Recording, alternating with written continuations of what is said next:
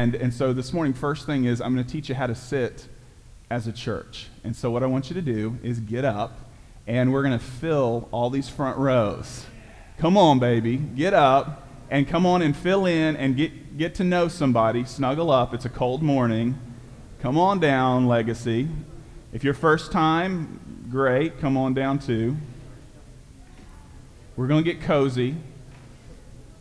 All right.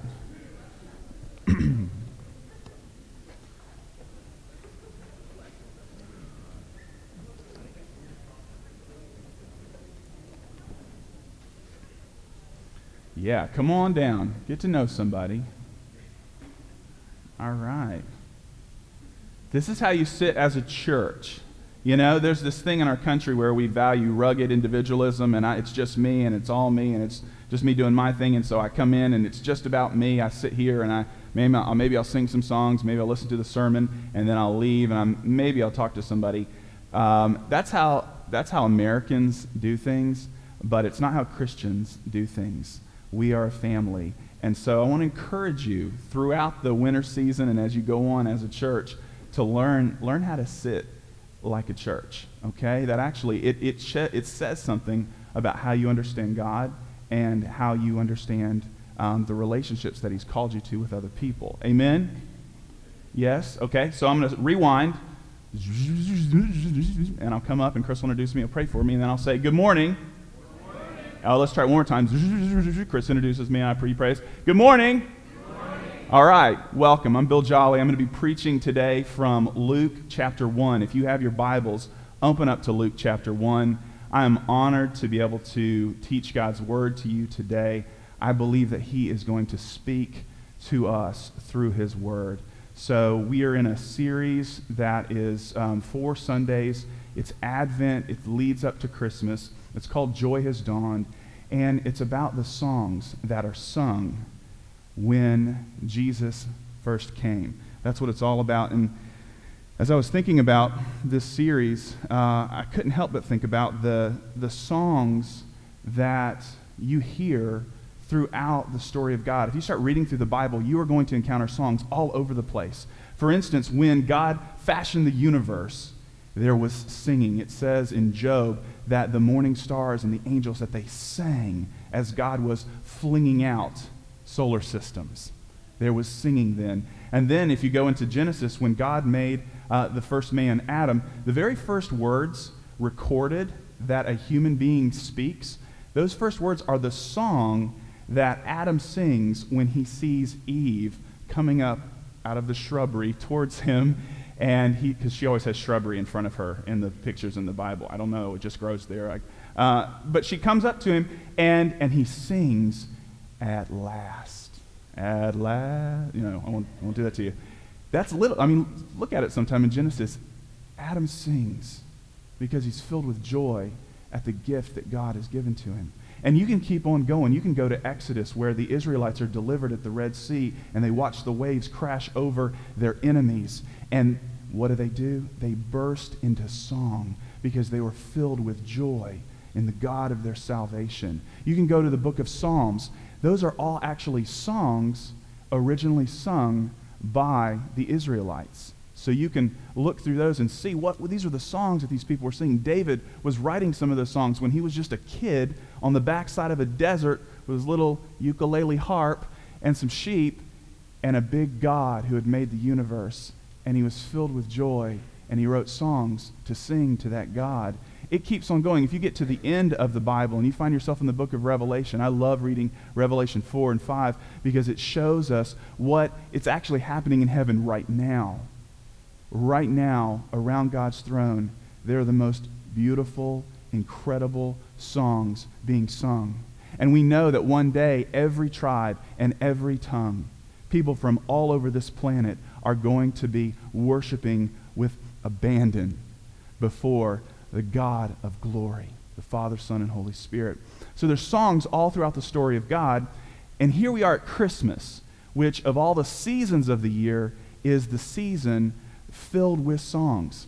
All right, if you've if you have the misfortune of working in retail, uh, you are probably being bombarded by Christmas songs nonstop on the radio over and over and over again. And it's usually the cheesy ones, not the cool jazz Christmas, but the cheesy ones. Uh, and, and so you get in your, you can find it in your car radio, go in the store, wherever you go. It is, it's a season that's filled with singing.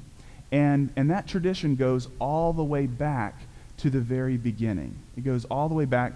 And so um, uh, we're looking at these songs. A few weeks ago, uh, John Fouché came and he spoke on the song that Mary sang when she found out that she was going to give birth to Jesus. She was 13. Any 13 year olds in here? Any 12, 13? Anybody close to that? Maybe. Yeah, come on, front row. you look like you're maybe close. What if you found out you're going to give birth to God? Wow. Okay. Well, she sang. Uh, and uh, you also looked at the song of uh, Zechariah last week, uh, who was John the Baptist's father. And when he found out that he was going to have a son, he doubted at first. Then the angel said, Well, you're going to be quiet till he's born. And then when John was born, they named him, and he burst into song. Today, we're going to look at, uh, at Simeon, uh, who is this other person who shows up very early in the account of Jesus' life on earth. We're going to look at Simeon. And before we do that, though, I, I as I thought about this passage, um, first of all, the, the song that Simeon sings is famous. I was talking to the drummer before the service, and he said, My wife and I, years ago, we wrote a song about Simeon. We were based on what Simeon sings in the scripture here today. And for thousands of years, people have been singing these words. Christians for thousands of years. And in Latin, it's called the Nunc Dimittis, think. I'm not good at Latin at all but something like that. And they've been singing it for thousands of years. And if you want to do something cool, go on Spotify and type that phrase in, and it'll generate a playlist that just keeps on going and doesn't stop. And you can hit play, and it will it'll blow your mind. It's some of the most beautiful music that's been written over the last 2,000 years to allow people just like you and me to sing along with Simeon about this Savior who has come. And, and every time I listen to it, it's so peaceful. There is so much hope. And even in the songs that, that are sung literally in Latin, I don't even understand the Latin. I know that this is what they're saying. But there's so much peace and hope that's communicated through it. Uh, so try it sometime. And uh, as I was listening and thinking about all that, I couldn't help but think about Dante. Uh, Dante was a poet in the Middle Ages who uh, wrote one of the greatest poems of Western civilization called the, the Divine Comedy. It's not funny. uh, it starts in hell, uh, basically. Uh, that's not what comedy meant back then. But anyway, Dante wrote this poem called the Divine Comedy, and in the first part, it's called the Inferno. And the opening lines of Dante's Inferno just started running around in my mind. And so I wanted to read those to you and, and let them be a, a little bit of a contrast, a strong contrast to what we read in the scriptures this morning. So I am a, I'm a former literature teacher, so that's why you're getting Dante in a Christmas sermon. All right. So this is what Dante said. This is, these are the first lines of Dante's Inferno. Midway upon the journey of our life, I found myself within a forest dark. For the straightforward pathway had been lost. Ah, me. How hard a thing it is to say, what was this forest savage, rough and stern, which in the very thought renews the fear. So bitter is it, death is little more. These are the opening lines of Dante's Inferno. And, and basically, to paraphrase that, this, he says, I'm, I'm, I'm on the journey of life. And right in the middle of this journey, I've, I realize I have lost my way. And I know that there are m- many people here who have either been in that place in your life um, where you say, man, what am I doing? Why am I here? It seems like I've lost my way. Or you've, maybe you've been there. Maybe you're there right now. Maybe you're in that place. You're here this morning and you say, I don't know why I'm here. I'm not sure what I'm supposed to be doing. I feel like I've lost my way. And that's what Dante was writing about, allegorically saying, I'm, I'm in this forest, dark, and I've lost my way. So that's one state of mind That's one um, expression of where a person is at. Now I want to take you to the scripture, and I want to contrast what we see here. So if you've got a Bible, uh, if you've got it open, we're in Luke chapter 1, and we're going to look starting, let's go to verse 21, just to get a running start into the passage. And uh, we'll just start reading through and uh, see what see what we see in here. Um, and actually, I'm sorry, uh, chapter two. You're like, what? Go to chapter two, verse 21. And so, so Jesus has been born. All these things that have led up to this. And here's verse 21. At the end of eight days, when he was circumcised, he was called Jesus, the name given by the angel before he was conceived in the womb. And when the time came for their purification, according to the law of Moses, they brought him up to Jerusalem to present him to the Lord. As it is written in the law of the Lord, every male who first opens the womb shall be called holy to the Lord. And to offer a sacrifice according to what is said in the law of the Lord, a pair of turtle doves or two young pigeons. Pause right there. That was all really weird, and I'm sure you got nothing out of that, okay? what was going on here in Jewish culture at this time when a, child, when a, a child was born, there was a period of what they would call ritual uncleanness. And you can go back and read Leviticus to find out all about that. Uh, it's a great, fun book to read. Uh, but in Leviticus chapter 12, it talks about this need, uh, and it's actually very, very powerful to understand in that in the Old Testament context what uncleanness and cleanness, what what all of that means. But it, at any rate, he says in Leviticus that there's a, there's a set amount of time after a woman gives birth where she's not allowed to enter the temple, where she's considered ritually unclean. And once that time has elapsed, the mother and father are to take this newborn child and to present the child to the Lord. Uh, not only that, but in, in Exodus chapter 12, when God was about to deliver the Israelites from Egypt, and he was telling them to put blood over your door frame and then an angel of death is going to pass through Egypt, and every firstborn child, every firstborn animal will die, except for the ones who are covered by the blood of that innocent animal. And, uh, and so God said, Because every firstborn is mine, every firstborn is mine. But I want you to redeem your firstborn, and, and I want you to practice this custom from, from now on to remind yourself of that night of Passover.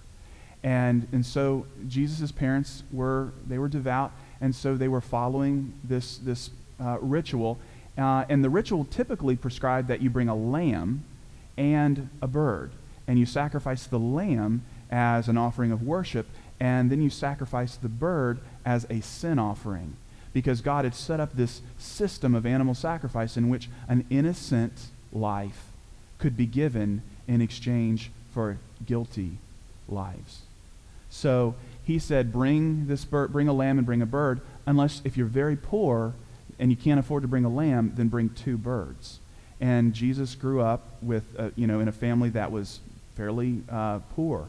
Uh, and so that's why you see his parents bringing just these two birds as their offering. The first, so the first image that we are seeing in the scripture today is an image of sacrifice and it's an image of atonement.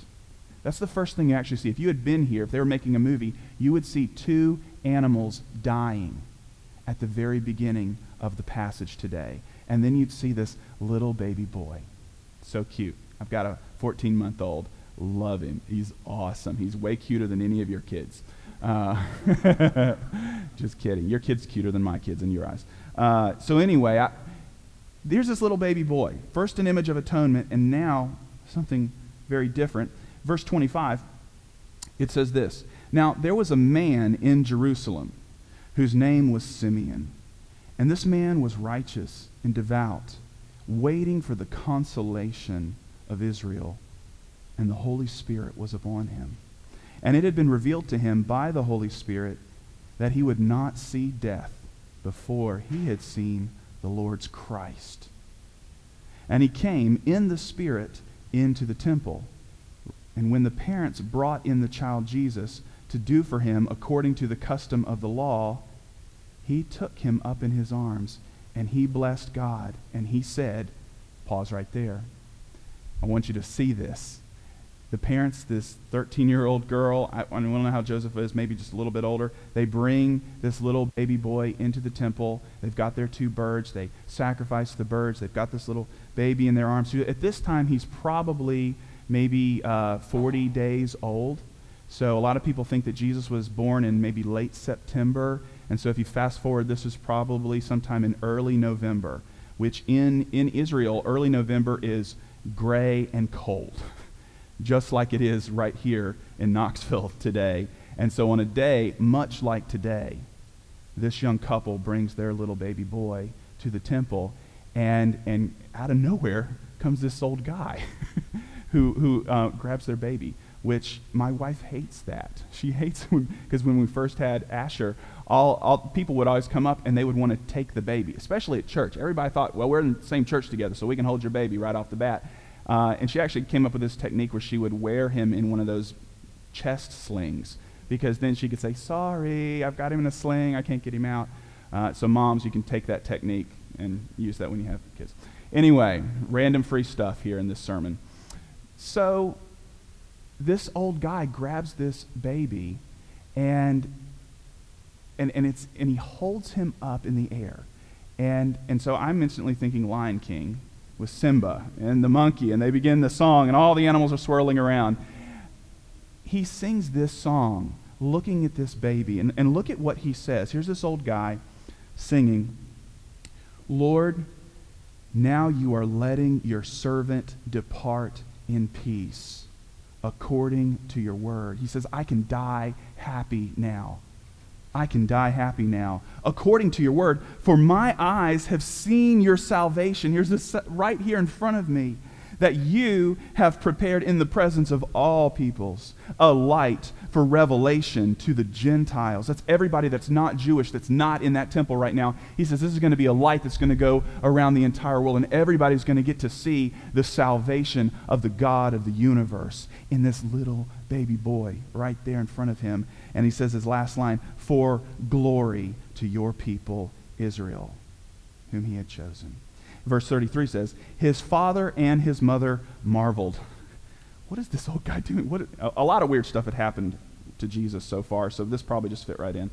Uh, and Simeon blessed them, and then he said this to Mary, his mother.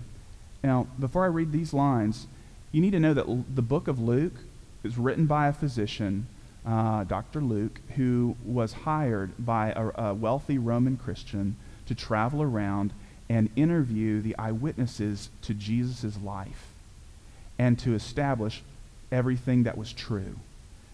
And so Luke went around and interviewed people, and it's possible that he actually interviewed Mary because she was just 13 when this happened. And so fast forward 50 years, and so she'd be on the back end of her life. But it's possible that Luke could have met with her and spoken to her and say, "Tell me about, tell me about the early days." And so you're, when you hear this, when you read this, I think we're reading it from Mary. I think she was the source for this because look, and it's, it's fairly, it's very poignant.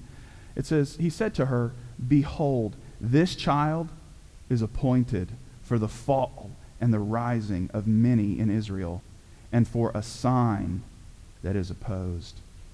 And a sword will pierce through your own soul also. Here's a mama who loves her little baby being told a sword is going to pierce through your heart also. And she was there when they hung him on a tree. And she was there watching her own battered son bleed out onto the ground. And she felt that sword pierce that had been promised to her all these years ago. It says this also not only would her heart be pierced, but so that thoughts from many hearts may be revealed.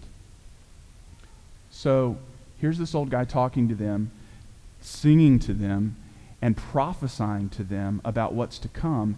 And he's right in the middle of this, and suddenly some other lady from the nursing home shuffles over and and she jumps in with it and maybe she starts singing with him which that's really cool I've, actually there's there's a great youtube video called young at heart and it's a, it's a singing group made up of people in their 80s or 90s. And there's one, if you look it up, there's this old guy, and he, he comes out on stage dragging his oxygen tank, and he's got that little thing around on his nose. And he goes out on the stage, and the guy starts playing the piano, and he sings Coldplay. And he sings that song, uh, Fix You. And you will like be bawling because it's intense, man. And the guy has this great old baritone voice, and he's singing this song, and he's got his oxygen tank. And it's really amazing to hear these folks that, and that's one of the things, usually you can actually sing and sing pretty well all the way to the end of your life. It's a wonderful gift that God's given us.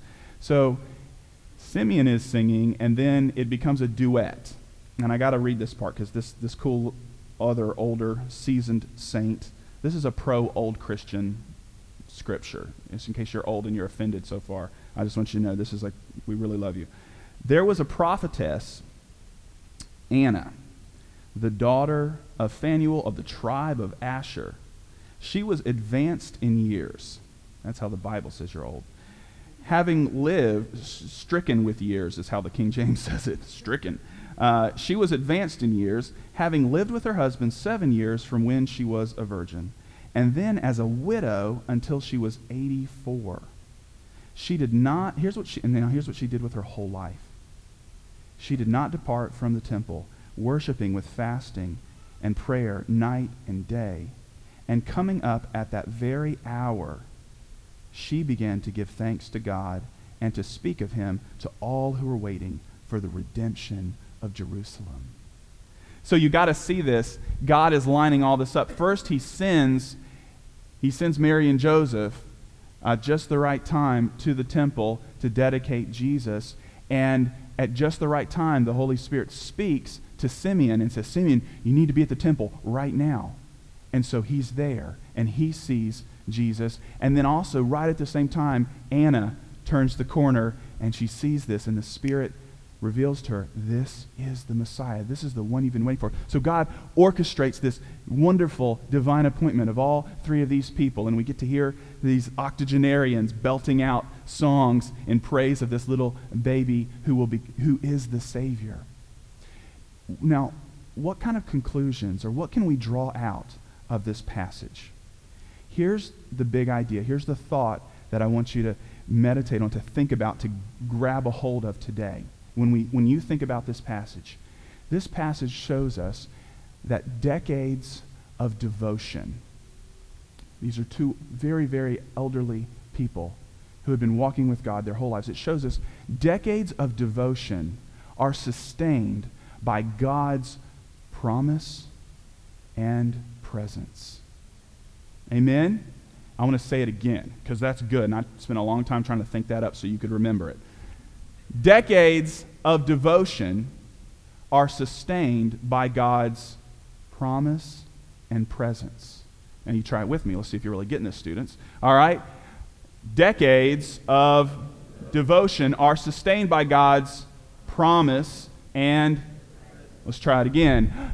Decades of devotion are sustained by God's promise and presence. Yes. I quizzed one of the interns at our church last night, and he nailed it. I was like, that's so good. So, decades of devotion are sustained by God's promise and by God's presence. Now, there are four key words in this, that sentence. First, decades then devotion, then promise, and then presence. And I'm going to unpack each of those four ideas for you, and it's going to give you, I think, something that's going to be very helpful for you today. First of all, it says decades. Both Simeon and Anna were advanced in years, and yet they were following God. And you know what? When, it's a miracle when you meet an older person who is still following God passionately. It is a miracle because the longer you live, the more things happen to you and the more opportunities you have to grow bitter and resentful and, and faithless and to just hit eject.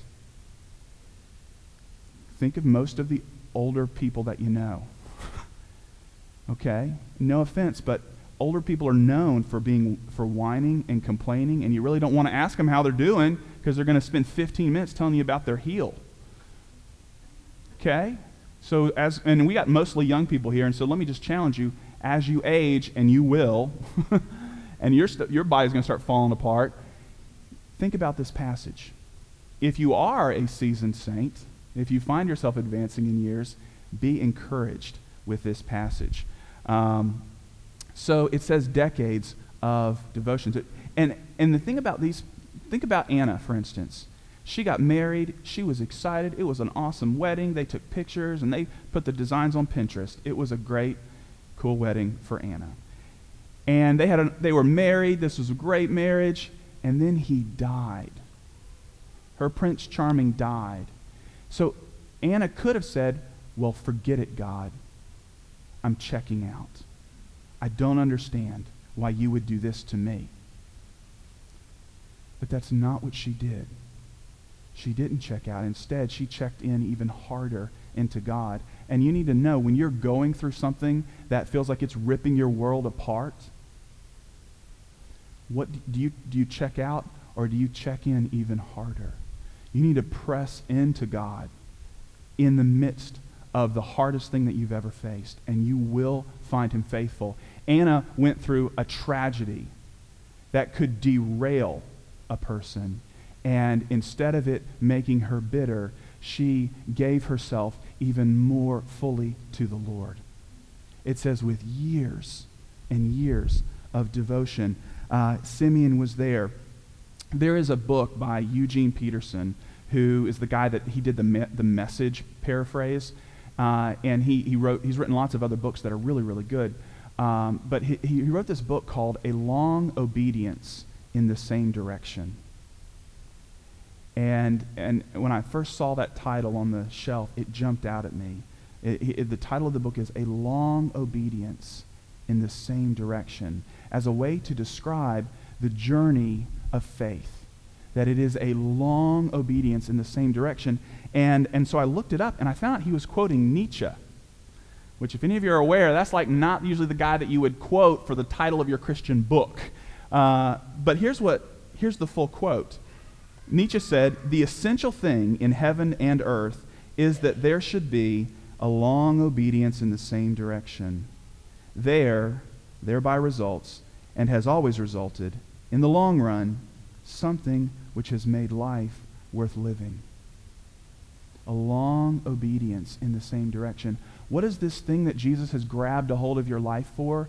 You might be trying to figure out all these other questions, but you need to know here today that God has grabbed a hold of you and that you are going to make it and that he's bringing you and that the, the, what your life is going to end up looking like is a long obedience in the same direction with your eyes set on Christ, with your eyes fixed on the prize that you forget what lies behind and you press on towards the mark of the high calling of God in Christ Jesus. That's what Paul did, who was midway on the journey of his life and realized he was totally lost and was knocked off his high horse by Jesus, and then everything got reoriented for him in his life. Decades of devotion. Uh, not only that, you look at this devotion that we see in the lives of Simeon and Anna. It says that Simeon was righteous. It says that he was just. It said that Anna sought the Lord with fasting, with prayer, that she was waiting for the consolation, waiting for the redemption of Israel. And when you see that, I want you to think about that. What is going to, what is my life meant to be characterized by? Why am I here? Why am I here? Our lives are meant to be characterized by devotion. Did you notice what Simeon called himself in the very first line of the song? Look at it. He says, Lord, now you are letting your servant depart in peace. Your servant. And the reason that some of you have gotten your place where your life is totally screwed up is because you have forgotten who is serving whom. And you relate to God as your lackey, as your errand boy, as your gumball machine that you put a prayer into and get something sweet out of. And if you relate to God like that, your life is never going to be what it is intended to be. Simeon says, Your servant. So ask yourself, what is my attitude towards God? Is God my servant and my errand boy? Or am I his servant? Am I his servant? Is that why I live?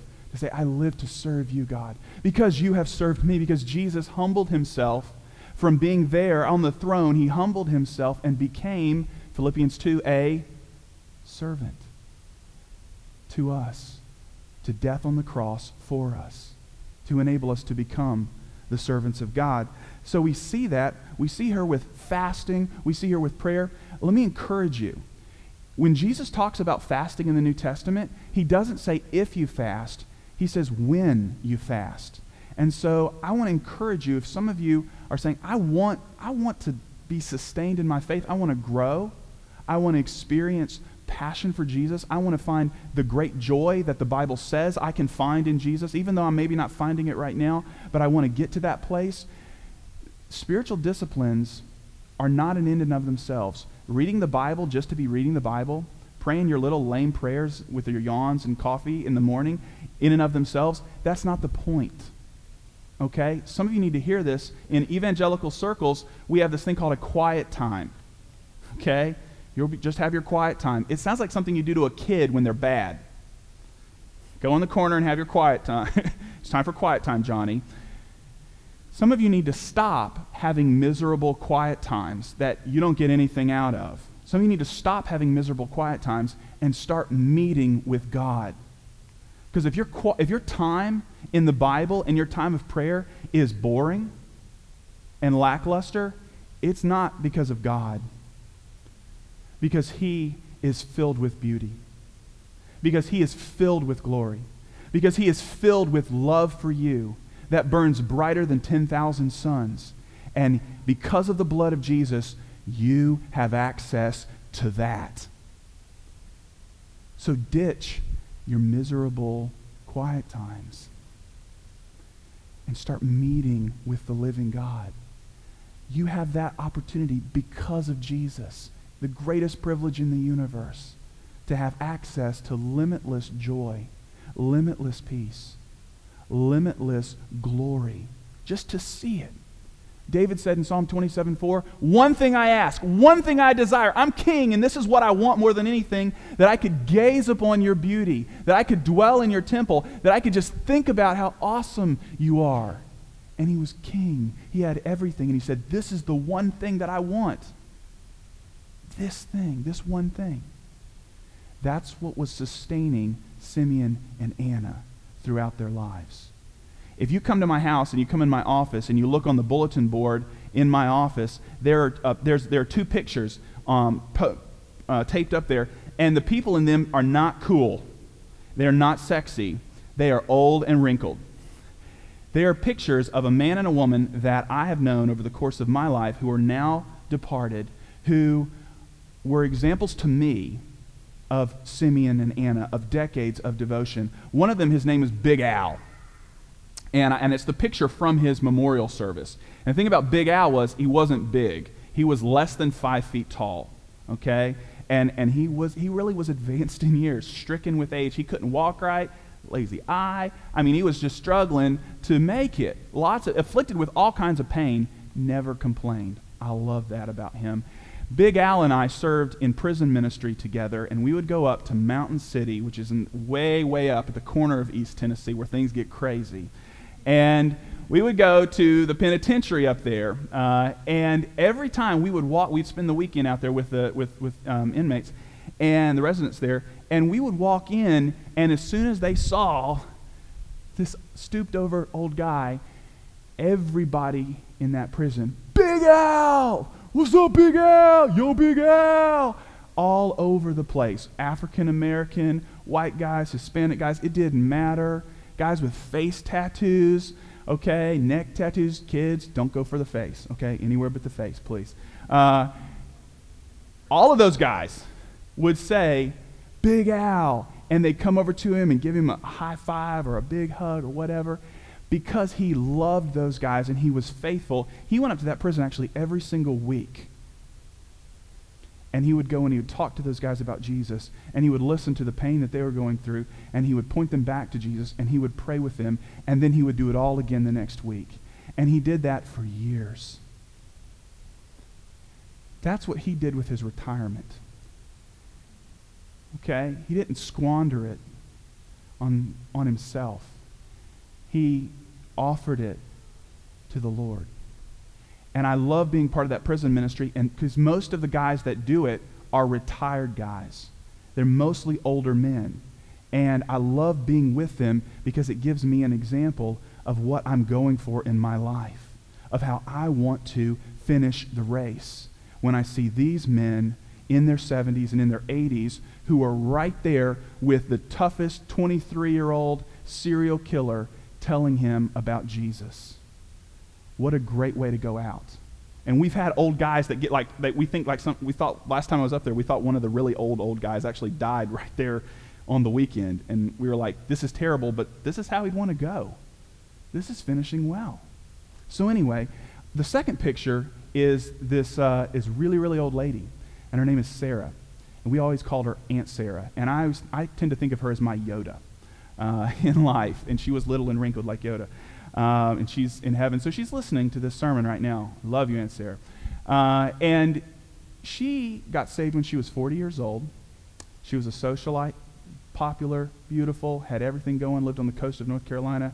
And she got saved, and God immediately changed her heart and she said, What about all these kids that don't know Jesus? What about all these kids from, um, from, all the, from these, these houses and homes where they don't have parents or they, they don't get much in life? And so she started to minister to children. And within like one or two years, she opened up a summer camp. And that summer camp has been running every summer for the last 50 some years. And literally thousands of kids have gotten saved at that summer camp on the coast of North Carolina. And thousands of people, or hundreds of people, have, like me, gone there as staff, and we learned how to follow Jesus. And we learned how to pray. Because we would get up every morning and we'd go into Aunt Sarah's little office, and she would sit on the bed with her shawl wrapped around her because she was old and cold. And we would pray with her. And we would listen to her prayers for God to show up in the lives of those kids. And then we would pray too. And I'll never forget, I would open one eye and I'd look at her, and she'd have her little hand up, she'd have her little hands up in the air. She'd be clenching herself like this, and she'd have one hand extended to the Lord, this little frail hand. And then as, as, as she would pray or we would pray, I would just see her say, Yes, Lord, yes. Oh, yes, Lord. It was so cute. Uh, and, and powerful because here's this woman in her 80s, all right? She died at like maybe 92 or something, but in her 80s at that time that I remember her, um, she, was, she was coming before God and li- she had lived decades, decades of devotion. Now, I hope that those stories are inspiring to you, and the stories of Simeon and Anna are inspiring to you, because now I need to turn the sermon. Decades of devotion. Ready? Let's try it again. Decades of, let's try one more time. Decades of devotion. Stop right there. Don't want to hurt your brains. Are sustained that's this middle thing, are sustained by what? By me saying, I'm going to do it. I'm going to just, I'm going to, I'm going to, I'm going to go for it. This. You will, you will, all right? And many of you know what that feels like to say, yeah, I'm going to go for it, man. I'm going to be faithful to God. This is going to be great. And then real life happens. Okay? Decades of devotion are sustained in the face of everything that life is going to throw at you by God's promise and by God's presence. Could you say those with me? God's promise and God's. Okay, let's talk about that. What do, what do we mean by God's promise? Look at the scripture. Look at verse 29. Lord, now you are letting your servant depart in peace according to your word.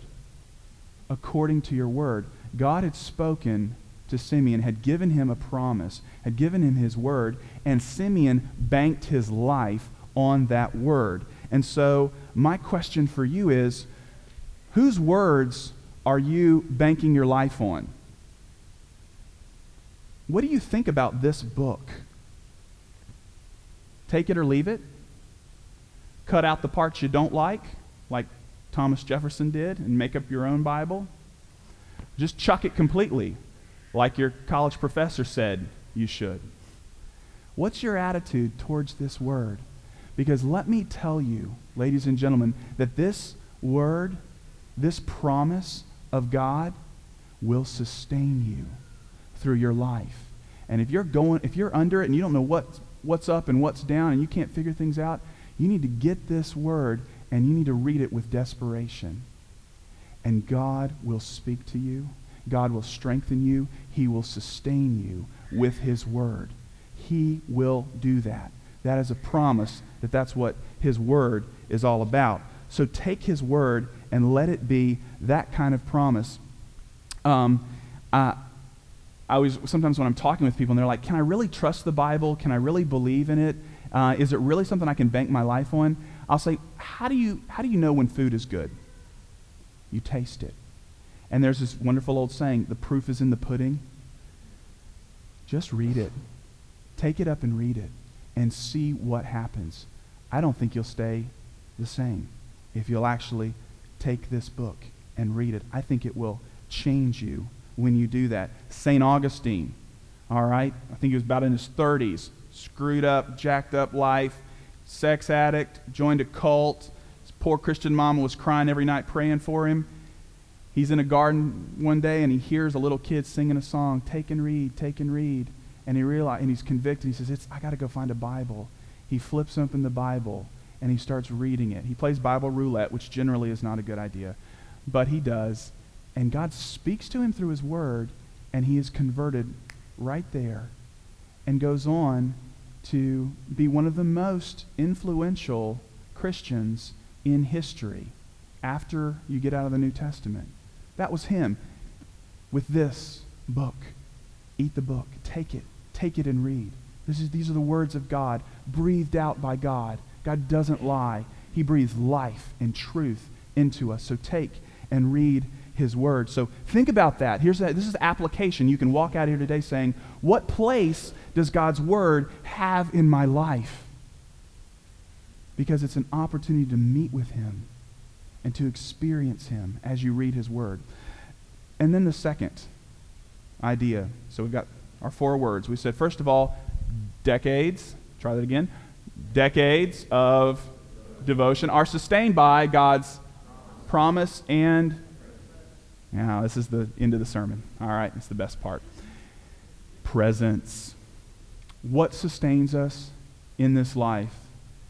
God's promise, His Word, and His presence, which is His Spirit. God's presence and His Spirit. And when you, and, and now, okay, look at the Scripture. Could you just look at this for a second? Because I want you to see this. This is where I'm getting this from. Uh, look, where it, look where it starts to talk about Simeon. Uh, go back up in mm, verse 25. It says, Here's Simeon, righteous and devout, waiting for the consolation of Israel, and the Holy Spirit was upon him. The Holy Spirit was upon him. And it had been revealed to him by who? Yeah, this audience participation. You can shout it out. Uh, that he would not see death before he had seen the Lord's Christ. And he came in the Whoa. Wow, Mr. Jolly, I think there's a theme going on here. I used to love to hear that in English class when somebody would get it. Did you see that? Spirit of God, Spirit of God, Spirit of God, all over this dude. And what about Anna, a prophetess, which means that she was very sensitive to the Holy Spirit and that she could discern when God was speaking and then she could speak that out to other people which is available to us today. Not in exactly the same way as Old Testament prophecy, but it's in the New Testament.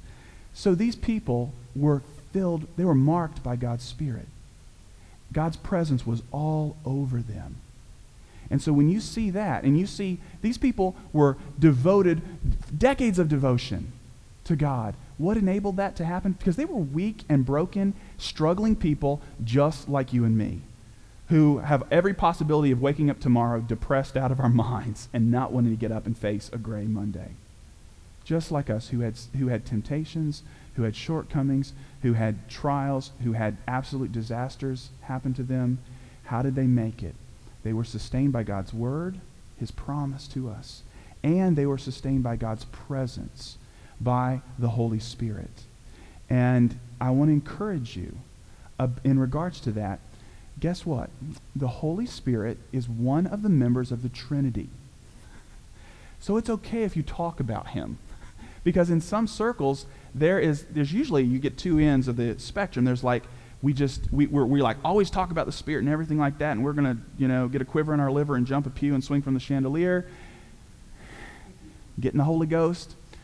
Or we will never talk about the Holy Spirit.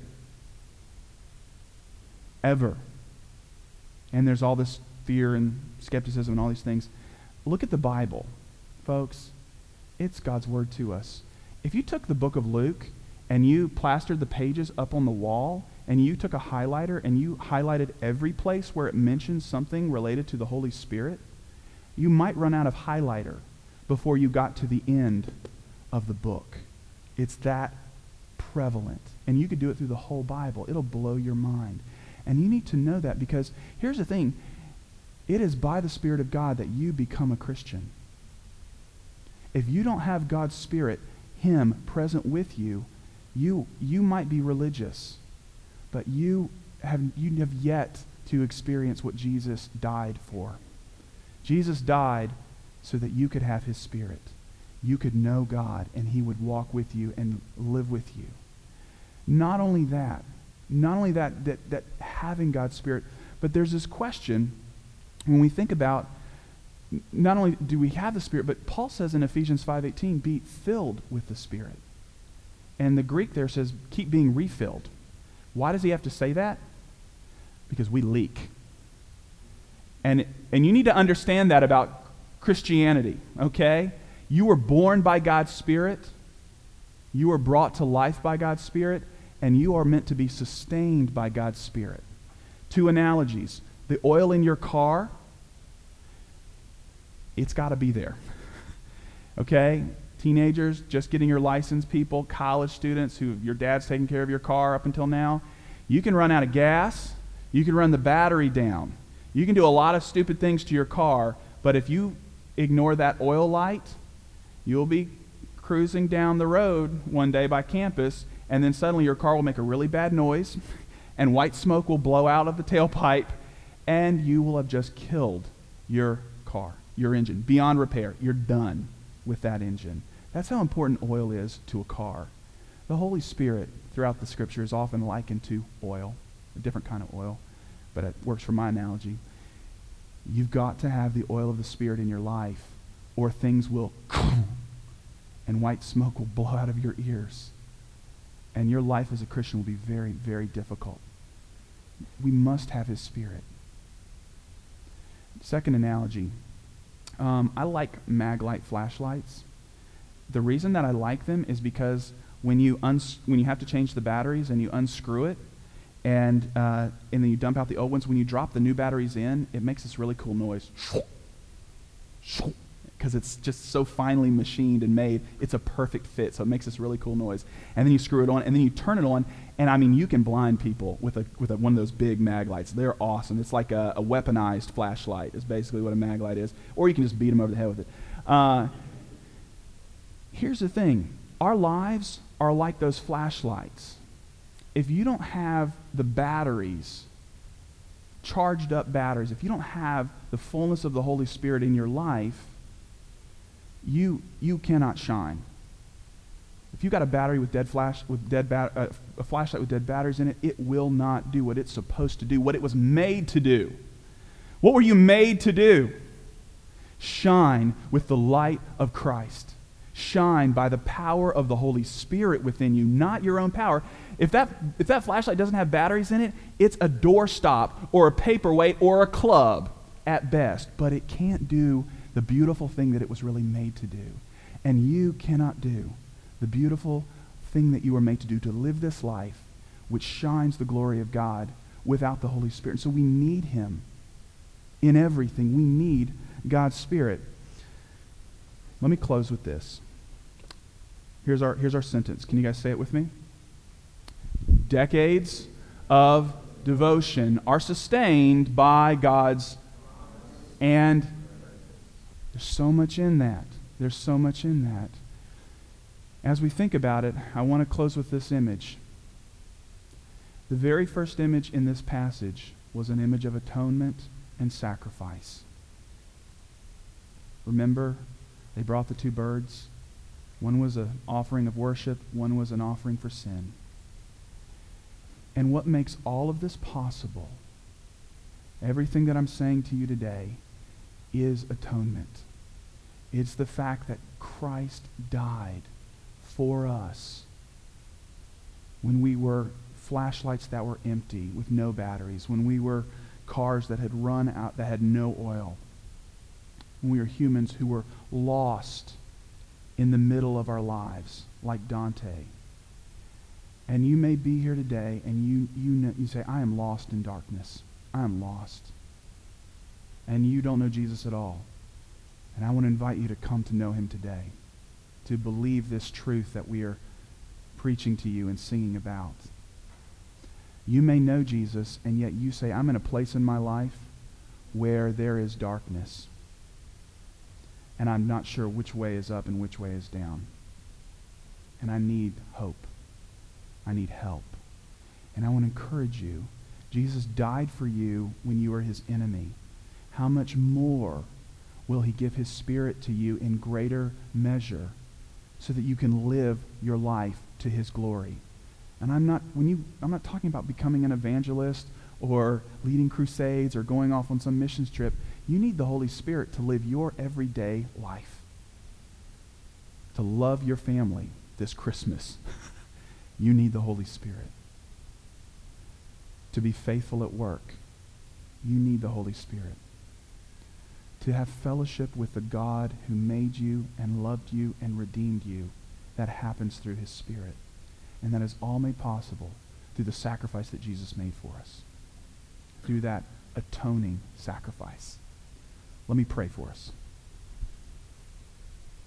Father, we come before you, and um, God, I thank you that you sent your Son to die for us and that he sent the Spirit that we could come to life and we could have life and that we can be um, on this journey um, and, and, know that the calling that you have on our life is to decades of devotion sustained by your promise and your presence.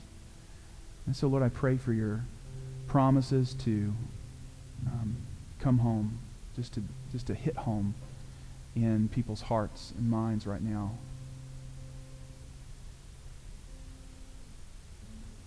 I pray for your presence to increase.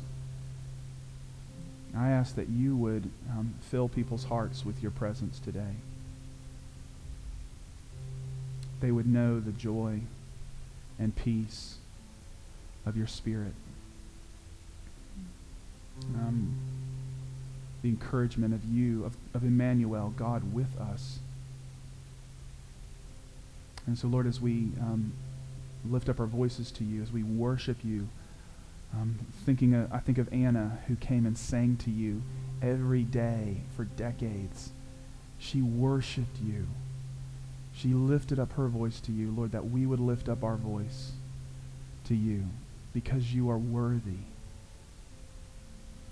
And so we ask that you would help us to give you the glory that you deserve and know the joy that you have for us, Lord. So we ask this in Jesus' name. Amen.